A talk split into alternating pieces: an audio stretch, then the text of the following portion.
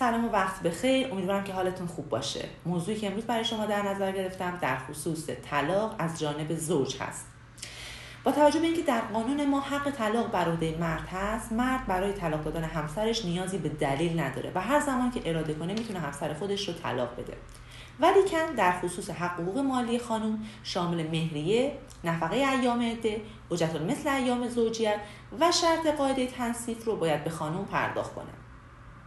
در خصوص قاعده تنصیف، اگر مرد در زمان عقد این شرط رو امضا کرده باشه، یعنی تا نصف دارایی خودش رو بعد از ازدواج اگر به دست آورده باشه، در زمانی که میخواد طلاق صادر در واقع همسر خودش رو طلاق بده، این حق رو هم باید به خانم پرداخت کنه.